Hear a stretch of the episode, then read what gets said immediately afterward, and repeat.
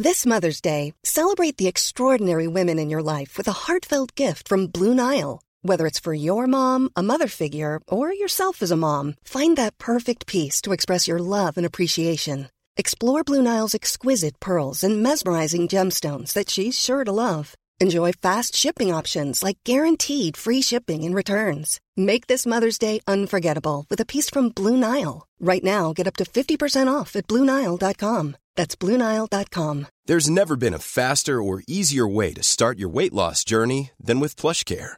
PlushCare accepts most insurance plans and gives you online access to board-certified physicians who can prescribe FDA-approved weight loss medications like Wegovy and Zepbound for those who qualify. Take charge of your health and speak with a board-certified physician about a weight loss plan that's right for you. Get started today at plushcare.com slash weight loss. That's plushcare.com slash weight loss. plushcare.com slash weight loss. Hello, I'm Mark Riley. And I'm Rob Hughes. And you're listening to the A to Z of David Bowie. The greatest rock and roll star in the world. Ever. Ever. N is for Never Let Me Down. Never Let Me Down, David Bowie's 17th studio album. And it has to be said, Mark, probably his most maligned. Yes. All right, released on the 20th of April 1987 on EMI America. He conceived the album as a basis for all the theatrics of the Glass Spider tour, writing and recording most of the songs in Switzerland. He said at the time he wanted to get back to rock and roll. It is ironic, isn't it? I mean, Hmm. his view on the album and what he wanted it to be and what it turned out to be. All that will unfold, It will, won't it? it will. So, Never Let Me Down was certified gold in early July 1987, less than three months after its release, and charted in the top 10 in several European countries, although it only reached number 34 in the US.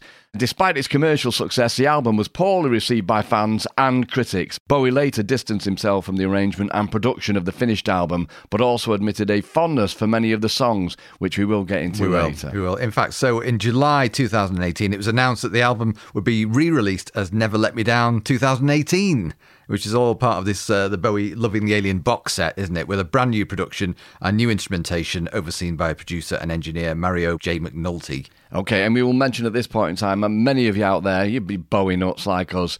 Uh, you might well have seen Bob's brilliant piece in uh, Uncut, and we'll we'll get to uh, some of the actual outtakes and uh, and all that kind of stuff a little bit later on. But that is the sound of me dangling a carrot. Before we look at the development of the album, I mean, I'd kind of not really taken much interest in this album. Yeah, same here. I mean, when it came out, I, I wasn't even interested, I'll be honest, in Bowie full stop that year, which is terrible because I wish I'd seen the Glass Spider tour, as I said. But I mean, recording wise, I just wasn't kind of going for it at that point in time. I mean, I loved Let's Dance, and, and we Yeah. saw Milton Keynes, didn't we? Yeah. So, I mean, you know, uh, straight off the back of that, the the next run, as we know, uh, has been well documented. It wasn't our favourite period of his career, nor his favourite period of his career. Yes. And the irony is uh, that, of course, the album is called Never Let Me Down. Uh, but the actual sentiment behind the song is completely heartfelt. And again, we'll delve into Yeah, all that. sure. So, the development of the album, following the mainstream success of Let's Dance and its subsequent Serious Moonlight tour, Bowie felt disconnected from his new fan base after the poor reception of Tonight from 1984,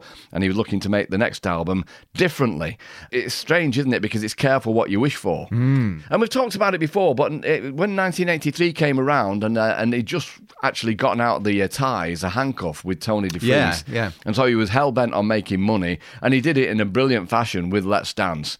Uh, but then, of course, it created this monster because, as we know, Bowie was a very intellectual and very mischievous and adventurous guy. Yeah. And he felt backed up into a bit of a hole, didn't he? Well, of course, you know, as successful as he'd been up until that point, he was still seen as, you know, the great outsider of rock music, wasn't he? You could sort of always count on Bowie for being on the fringes and a bit difficult and, and edgy. Suddenly he's right there in the mainstream, attracting the same kind of audience as Phil Collins and the Stones and all the kind of really big hitters of the 80s. And he didn't know what to do with himself. Yeah, and you know, and doing duets with Tina Turner, yeah. who- Yeah. who, is amazing. But Oh, yeah. obviously, she defined mainstream, really, didn't she, around about that time? Anyway, so Bowie said he wanted to return to uh, recording with a small rock group like he had early in his career, and that he made the album as a move back to rock and roll music very directly. And Bowie felt that the sound of his new album was closer to that of Scary Monsters and Super Creeps than its immediate predecessors. Right, he does have a point there. Uh, as mentioned before, he spent the middle of 1986 at home in Switzerland writing songs, then recorded a few demos with Erdal Kizilcay before working on the album with the full band. So, for the first time since Scary Monsters, Bowie played instruments on the record in addition to singing, because people forget, don't they, that Let's Dance had a few covers on it and he redid stuff like Cat People. Tonight had some covers, including that terrible Beach Boys one. So, for the first time in a while, he seemed sort of re energized, didn't he? He wanted to get involved, more engaged with the recording he was making. However, it turned out, at least the process was a healthy one. It was kind of a healing process after tonight, wasn't it? Yeah. Because, I mean, again, yeah, he just, he, I think he just stopped in his tracks and, and, and looked back at what he'd just been doing and felt that he needed to readjust himself and getting back online, as you say, being known as a changeling Yeah. and not being at all uh, predictable. Yeah. So on some tracks on the album, Bowie plays keyboards, synthesizer, rhythm guitar. On uh, a couple as well, 87 and Cry and New York's in Love, he plays lead guitar. Yeah, which he wasn't really that well known No. for, was he? Let's be honest. So the album took three months to write and record. Bowie later acknowledged that the songs on the album lacked a cohesive musical style, which he claimed reflected his eclectic music tastes at the time, and stated that the album was a reflection of all the styles of writing I've used over the last few years. Mm, didn't sell it well there. No, not really.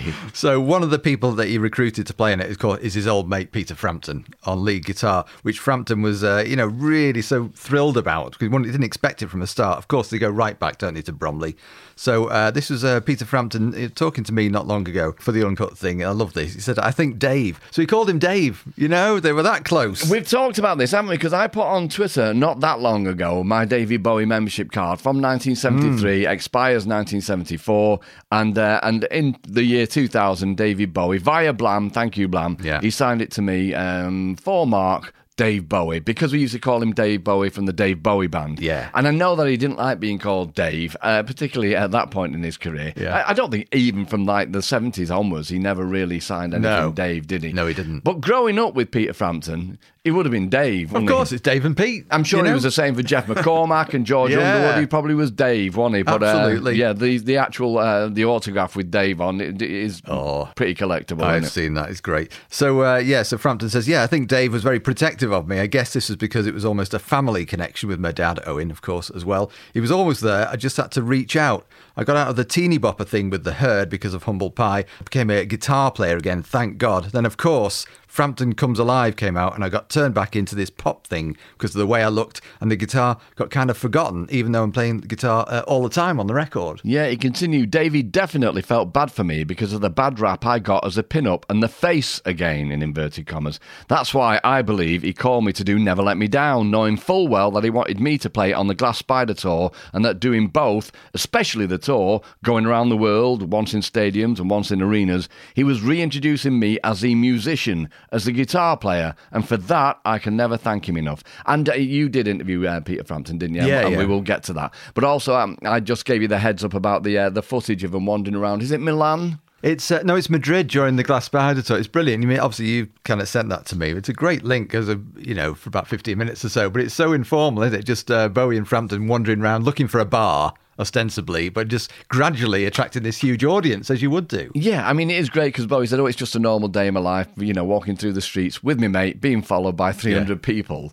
Uh, but obviously, he's got a cameraman with him and he's got a microphone with him. But it starts off with him going and rummaging through a skip. That's right. But the great thing is, you know, I mean, Bowie's just there, very confident, very happy. And Peter Frampton just chips in every now and He then. does. He, seem, he seems a little bit kind of like uh, in awe of Bowie, doesn't he? There's also that protective thing coming through in that that you were just mentioning there because there's a point where obviously the fans are coming up to Bowie in hordes, aren't they, for autographs and all the rest of it. And a few of them start saying, "Eh, Isn't that Peter Frampton with Yeah. you? And Bowie's, No, no, don't worry about him. No, no, it's not him. And just almost kind of shielding him from this fame. I, know, I mean, he's probably just dreading the point where somebody goes, wow,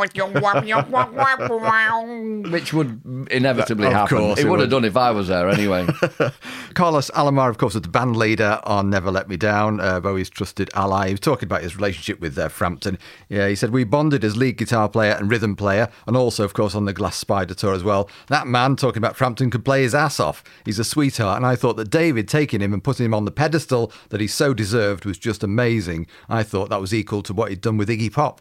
It's a very good point, that, yeah. So Bowie wrote the album's lead single day in, day out because of his concern about the treatment of homeless people in the US. Some networks banned the song's video, which Bowie found ridiculous. Yeah, he did. Time Will Crawl, which Bowie named as his favourite track on the album, was inspired by events from the Chernobyl disaster and the idea that somebody from one's own neighbourhood could be responsible for the end of the world. He actually said that vocally, he owed a lot to Neil Young on that track. Right. And noted that the variety of voices he used on the album were a nod to the musicians who'd influenced him in the past. Okay, as Kooks was influenced by Yeah. Neil Young, Yeah. evidently, wasn't it? The title track, Never Let Me Down, is about Bowie's longtime personal assistant, Coco Schwab. The song was the last one written for the album, written and recorded in one day during the last week of mixing the album at New York's Power Station Studios. Bowie attributed the vocal performance on this track to John Lennon. So we've covered Coco Yeah. Schwab, haven't we? But you have to say this: she she did save his life, and Hmm. she did never let him down. And you know, even now eh, after Davy's passing, she's never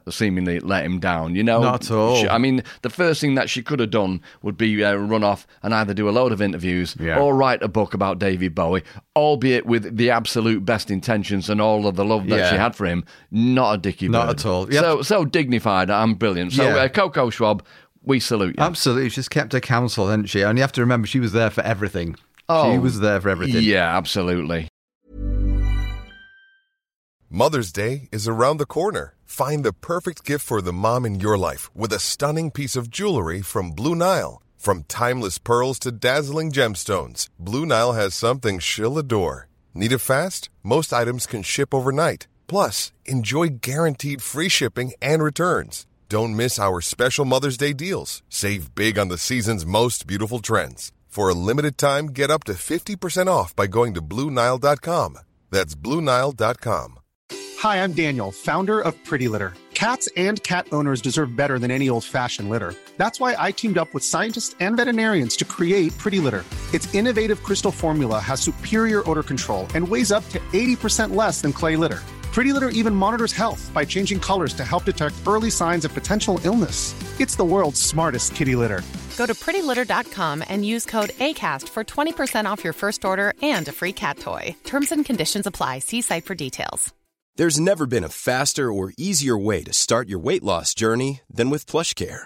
PlushCare accepts most insurance plans and gives you online access to board-certified physicians who can prescribe FDA-approved weight loss medications like Wegovy and Zepbound for those who qualify. Take charge of your health and speak with a board-certified physician about a weight loss plan that's right for you. Get started today at plushcare.com slash weight loss. That's plushcare.com slash weight loss. plushcare.com slash weight loss.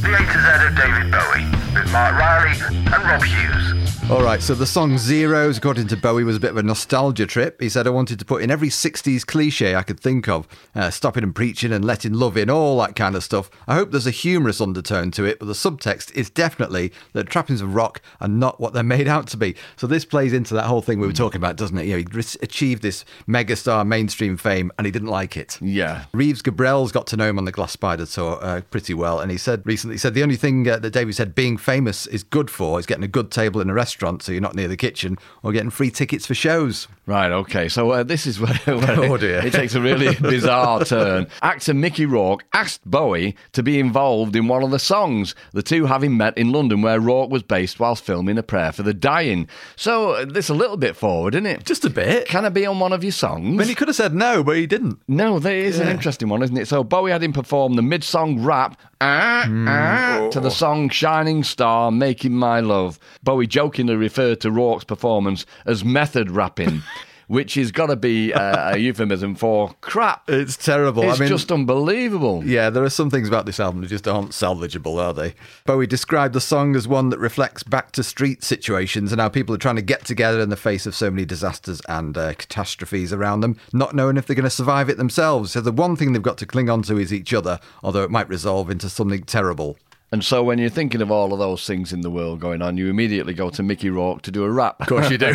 Shining Star was one of Bowie's early choices to be a single for the album. Oh. But thankfully, uh, I just dropped that in. EMI had the final say and did not release the song as a single. No surprise there then. So Bowie called New York's in Love a sarcastic song about the vanity of big cities. In the complete David Bowie, Nick Pegg, hello, would call the song a strong contender for the wooden spoon of the album. One of the other contenders for Wooden Spoon is Too Dizzy, isn't it? It was the first song Bowie and new collaborator Kilzeki, is that how you pronounce it? Kizzle? K, I think. Kizzle K uh, wrote together for the album uh, and written in homage to the 50s. Now, I'm going to stop at this point, and people might be going, it's not homage, Mark, it's homage. Oh. It's not, it's, a, it's, a, it's a, uh, an English word. And it is homage. Homage. People always expect it to be a French word and put the the fancy Homage, bit on the end, but yes. it ain't. Just I just thought I'd drop that in. Well done. Uh, Bowie at the time called the song a throwaway and seemed surprised that he included it on the album, which is a, a, a weird way of looking at. I, am I'm surprised I put How that on the album. How did that get there? Absolutely. Uh, the song has been deleted from subsequent reissues of Never Let Me Down. Which is telling in itself, of course, isn't it? You know, he's in charge of that. When asked about his choice of including Iggy's song "Bang Bang" on the album, which came out, uh, was it on Party that early early eighties? Right, yeah. Uh, Bowie stated, "Iggy's done so many good songs that people never get to hear. I think it's one of his best, Bang Bang, and it hasn't been heard. Now it might be."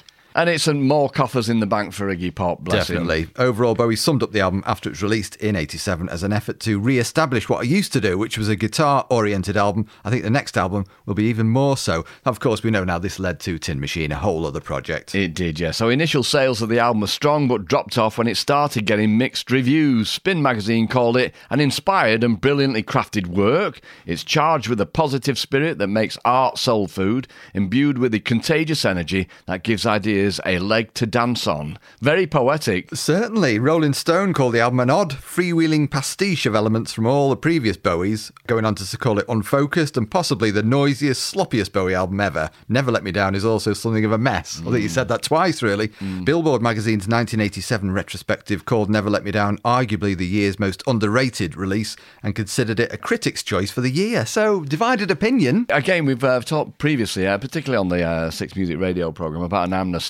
Normally, it's for people who give bad reviews to great records, but you just have to wonder conversely if somebody wants a, a retraction on that. I mean, there are people out, out there who do like the album, and, and, and as we know, it's been revisited, Yeah, and, we'll, of and we'll course, get to all yeah, that. yeah.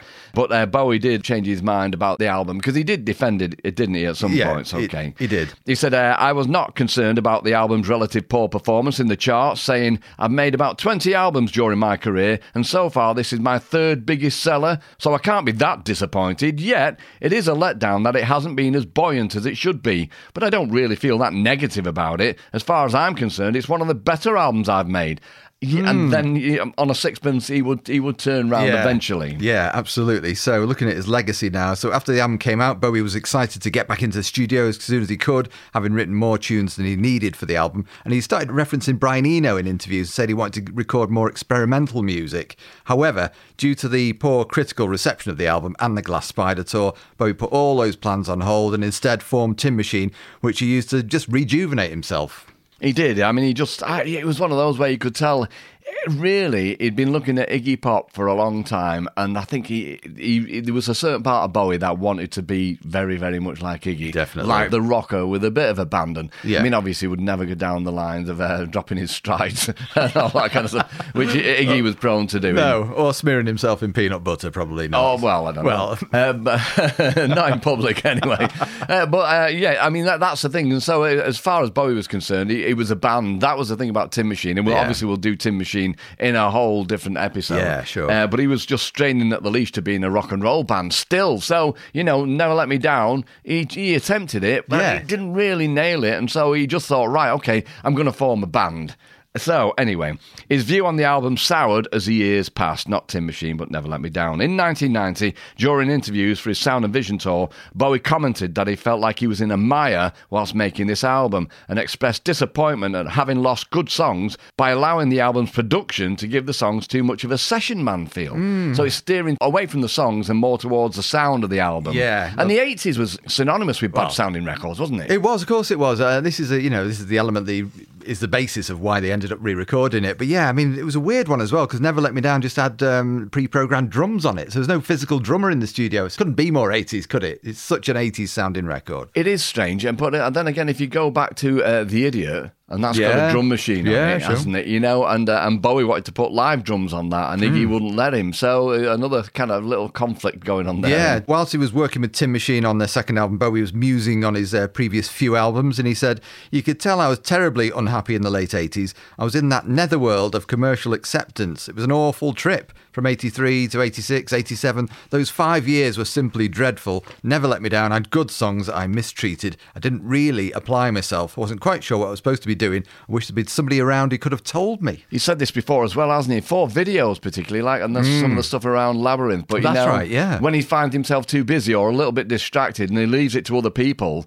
and and they come back and he's disappointed with it, and there's nothing you can say because you've turned your back on it and and dropped the ball in a way. Yeah, you can only blame yourself, can't you? But that's the problem with being Yeah. a perfectionist, isn't Yeah. it? If you do leave it to somebody else and it don't come back exactly as you want it, it's just the way of the world, isn't it? It's Yes, just the way of course is. it is. Uh, but Bowie in 1993 said, Now I listen to Never Let Me Down, and I wish I had been less indifferent to its production because there were some good songs on it, but I let it go and it became very soft musically, which wasn't the way I would have done it if I'd have been more involved. So there we go. If you look at him considering it to be soft musically and the intention was to make a rock album, Yeah. there's a massive conflict. so in 1995, Bowie spoke more at length about how he felt his creativity and music had suffered after the success of Let's Dance. He said, The great public esteem at that time meant absolutely nothing to me. It didn't make me feel good. I felt dissatisfied with everything I was doing, and eventually it started showing in my work. Let's Dance was an excellent album in a certain genre, but the next two albums after that, Tonight and Never Let Me Down, showed that my lack of interest in my own work was really becoming transparent. And he continued, My Nadir was never let me down. It was such an awful album. I've gotten to a place now where I'm not very judgmental about myself. I put out what I do, whether it's in visual arts or in music, because I know that everything I do is really heartfelt. Even if it's a failure artistically, it doesn't bother me in the same way that Never Let Me Down bothers me. I really shouldn't have even bothered going into the studio to record it. In fact, when I play it, I wonder if sometimes I did.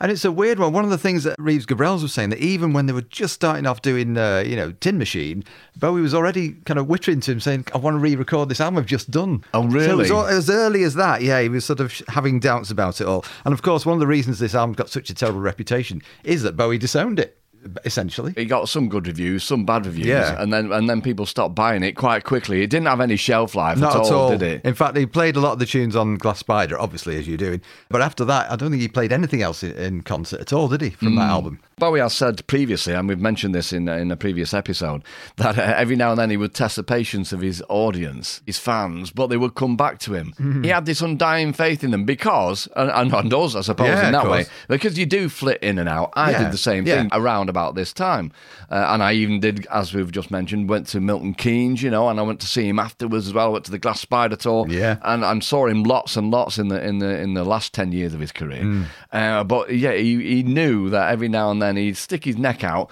artistically, and sometimes it would work, and sometimes it wouldn't. And I think we've I think we've come to the conclusion that he didn't This on this didn't, occasion. yeah. Okay. All right, so I mean, the track list uh, starts with Day In, Day Out, Time will crawl. Beat of Your Drum, uh, never let me down. Zeros, Glass Spider. Shining Star, New York's in love. 87 and Cry, Too dizzy. and the Iggy cover Bang Bang. which was also written by Ivan Kral, who was, was? In Iggy Pop's band, he? Who uh, they're Kaching. Yeah, okay. So moving on to the re-recording then. So Never Let Me Down 2018. Well, you're the expert on this, Bobbert, because you've spent hours and hours and hours interviewing people. Some amazing stuff in there. And There is. Obviously, the box sets that are being thrown out for uh, Bowie's work at the moment. Yeah. Mm. They're just brilliant. And like re- the releasing of Gouster and all that kind of stuff. I mean, and some of the Bowie nuts are very, very critical of things that are being done. And if you look at this period of Bowie's career, it's going to be the hardest one to uh, to salvage, really, Yeah, isn't it? absolutely. But there is a story behind it. So, what's the story? Bob? There is, okay. So uh, the box set you're talking about, of course, is Loving the Alien. And we should mention as well, you know, there's great stuff on there like a live performance from Serious Moonlight. So, you know, you can lots to get your teeth into.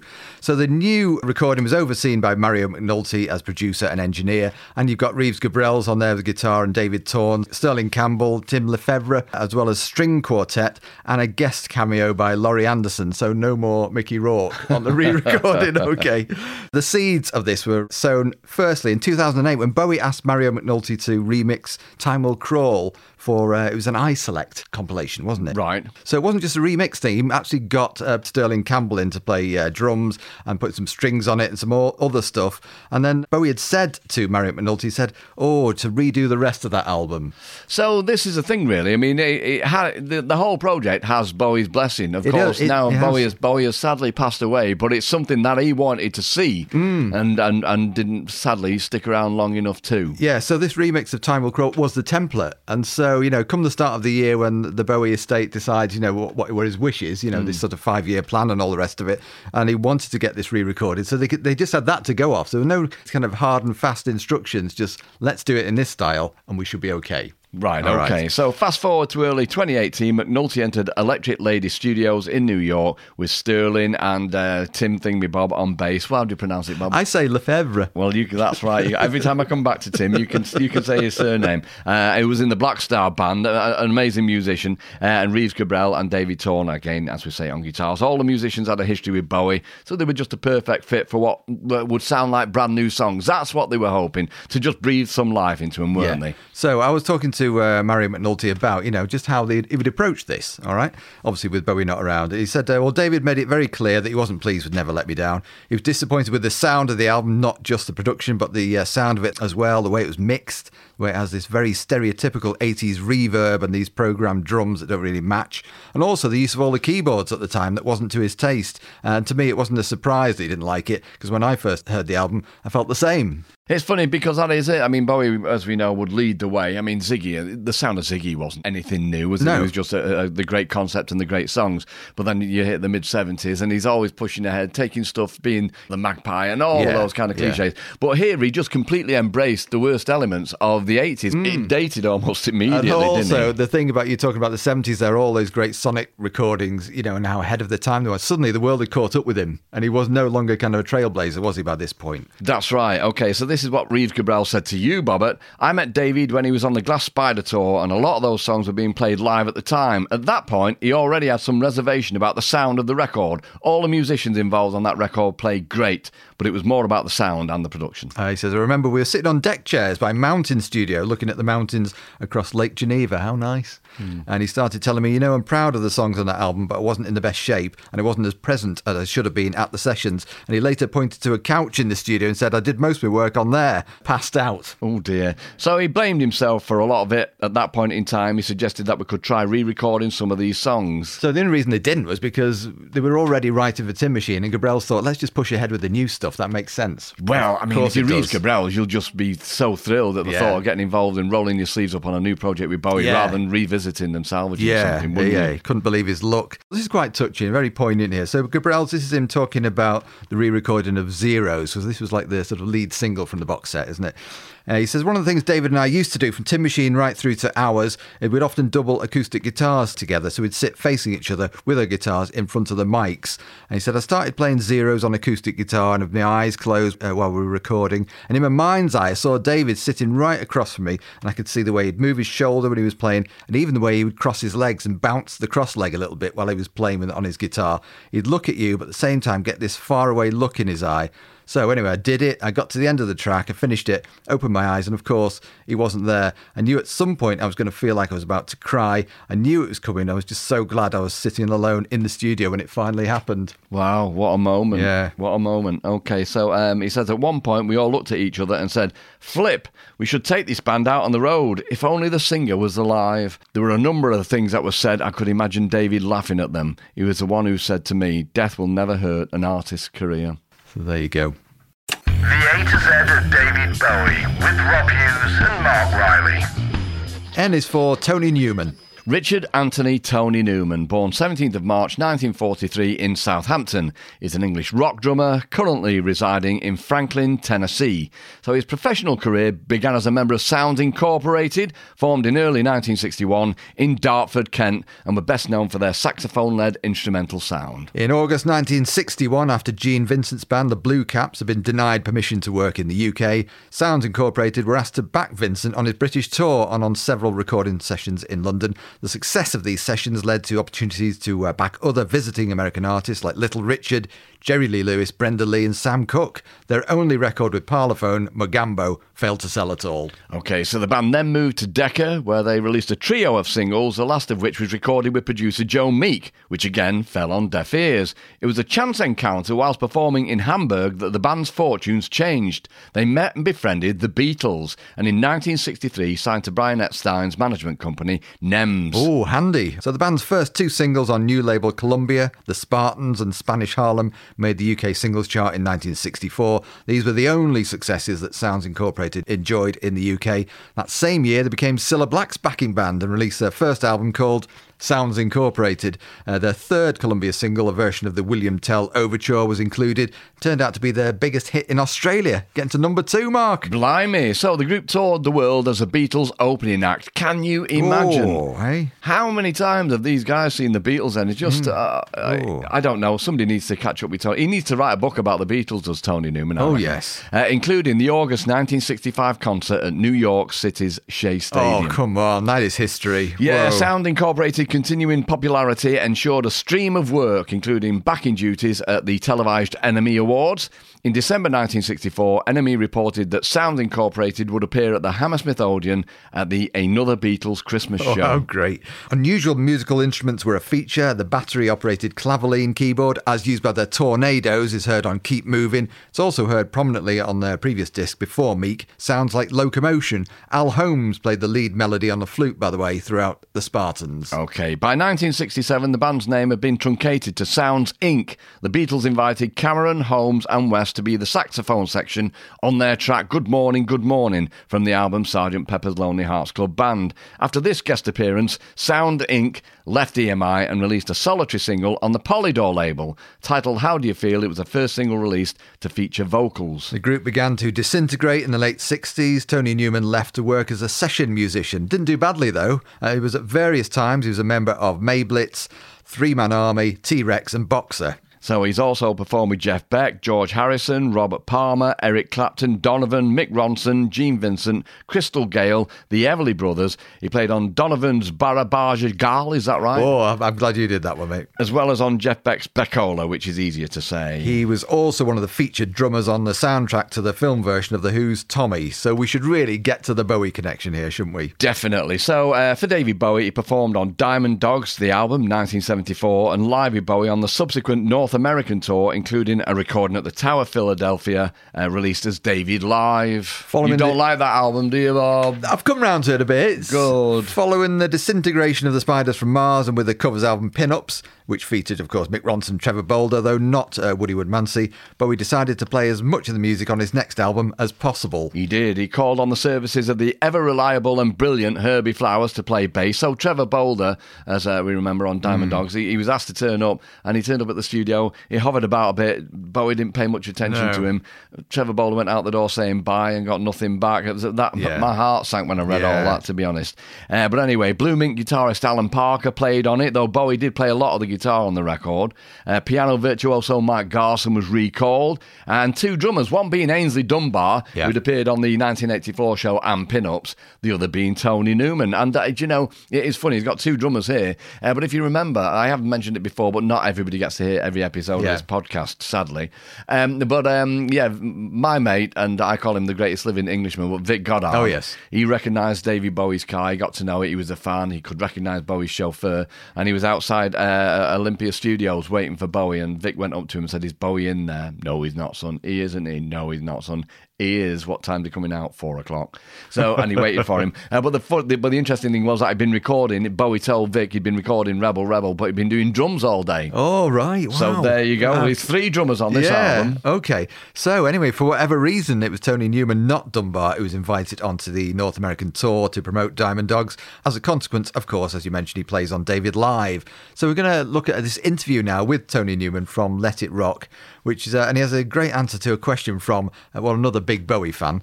Uh, the question being, your career spans more than four decades. Don't you find it somewhat abusing or amusing that you're mostly remembered by your work with David Bowie?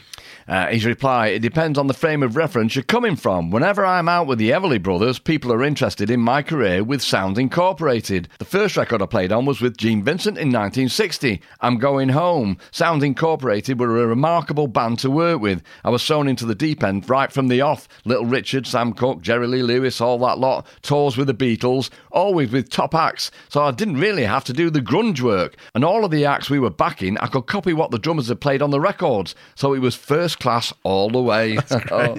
this as well from Modern Drummer uh, website, and he talks about being a recovering alcoholic and also a drug addict, uh, doesn't he? He started drinking age 13. It's remarkable. brutal. He's introduced to Speed by Gene Vincent during his spell with him, and this is where the interview went from there. So, Modern Drummer asks him, When did you finally break free of your addictions? So Tony said, I got sober in 1983, and that's when I took a one way ticket to Nashville. Funny thing is, I've been fortunate with my accounts. In that sense, my life has been blessed. I mean, one day I'm working in the studio and I get a call from Davey Bowie. Can you come and do this? I left the band I was in, Three Man Army, to join Bowie. So Three Man Army uh, featured the guys who then went on to form Baker Gurvitz Army. Yeah, that's right, yes. Yeah, okay. And then uh, the uh, magazine asked a question What can you tell us about working with him? So Tony says, We were working on the Diamond Dogs album when David asked me, I'm doing a theatrical tour of America. Would you like to come on tour with us? We went to New York and we were there for a month rehearsing every day. I had no idea of David's repertoire. we're probably, you know, too busy to catch yeah. up. Uh, he was ever so nice. When I was in the studio with him, he never ever told me what to play. He'd give me scenarios of what he wanted me to imagine as I was playing drums. This is great. One of the scenarios for Sweet Thing was that he wanted me to imagine I was a teenage French drummer watching a guillotining for the first time. Wow, okay. And uh, so the magazine says, What? And Tony said, Yeah, I'll never forget that. But for the tour, Toni Basil came in for the choreography, and there was a stage manager, someone we call Nick the Russian, who was actually called Nick Russian. That's right. He was actually a Broadway stage manager. When we came to the show, it was enormous. Bowie had these colossal sets. It was like a Broadway show, but on the road. And he continued, We recorded the album, David Live, in Philadelphia, but I was doing so much blow that I didn't realise what was going on when I got on stage. I sat down and played a basket case. He said, That's what I was like. Apparently, we did another night, which I've no idea of. I thought I played dreadfully on both nights. I was doing a lot of cocaine and sharing it with a lot of other people. It was getting pretty bloody mad. He says here, I've never listened to David Live. I couldn't face listening to it. Then, apparently, they remixed that. My son called me from England and said, You ought to have a listen to this, Dad. You use a double kick and everything on it. Uh, I got a copy and read the liner notes, and I think David remarked that the drums were great both nights. And so the interviewer says to him, uh, You thought you'd ruined it. And Tony replies, Absolutely. For fuck's sake, let's get through with this. And then my wife at the time, Margot, had gone nuts in England. So it's not a very sympathetic way of putting it, you have to say. But I got her to come to New York to see John Lennon's doctor. And he said she needed to go to the sanitarium. She brought two of the kids, and so they came on the road with me. The English bass player, Herbie Flowers, said he'd thoroughly had enough of touring and was leaving. For some reason, I left too. Earl Slick and the manager would call me, please come back, but I was so into my addiction that I didn't want to do it anymore. I'd burnt myself out. So he's on the road, he doesn't know what he's doing. He's got his kids on the road with him. I mean, you can't blame him really for taking a step back, can you? But uh, what a way to drop out. Absolutely. He talks uh, here, carries on. He said, I was so sad when David died. I'd seen him a couple of times after I left. The show went on, obviously, and it worked out great. I always wanted to make amends to him for being so selfish. I was always professional and showed up and did my job prior to this, but all of a sudden the drugs had gotten to me and I went nuts. Horrible. I left my wife and kids and I was sitting in a flat in London drinking special brew and this Victorian laudanum called Dr. J. Collis Browne's cough mixture. I lost my drums in some deal around the time I was in the band Boxer, so I had nothing. I'd get this little bottle, shake it up, put it in a pint glass, and drink it. Within about 10 minutes, the chloroform hit me, and it would be euphoric, followed by 10 hours of heroin buzz. You know, you just cannot imagine, can you? I mean, talk about grasping defeat from the uh, jaws of victory. It's not a moral tale, this is it? You No. know, I mean, people people choose to do drugs. Different people react different ways, don't they? Yeah. Uh, but to end up without even a drum kit, No, and, it- no. and that continues here, doesn't it? So uh, the magazine said, uh, "How do Marc Bolan and T Rex figure in all of this?" And he said, "Herbie Flowers called me and said Marc Bolan hasn't been on the road for a while, and he really could do with a drummer. Will you come over?" I said, "I haven't got a drum kit." He said, I'll make sure they rent you one, not even buy him one. Oh. I went over to the studio and made the drums sound pretty nice. I had a wonderful gig. I loved Bolan. He and I were great buddies. I think Marc Bolan was one of the greatest acts I've ever been on stage with. He had so much charisma. I'm really sorry he died. It was a great tragedy. So, despite all this kind of turmoil in his, you know, this sort of self destruction in the 70s, he's playing with these greats. Yeah, I mean, uh, if you look at the list, I mean, it's a cream of the crop, isn't it? And he is a fantastic drummer. Oh, and, yeah. And Bowie was right, and uh, Tony, your son, was right. Uh, yeah, great drumming on David Live. The A to Z of David Bowie was written and presented by Rob Hughes and Mark Riley, recorded and edited by Howard Knock, with social media graphics by Jason Reed. If you'd like to review or rate this podcast, well, that would be much appreciated. In the next episode. The 1980 Floor Show. New York Dolls. The next day.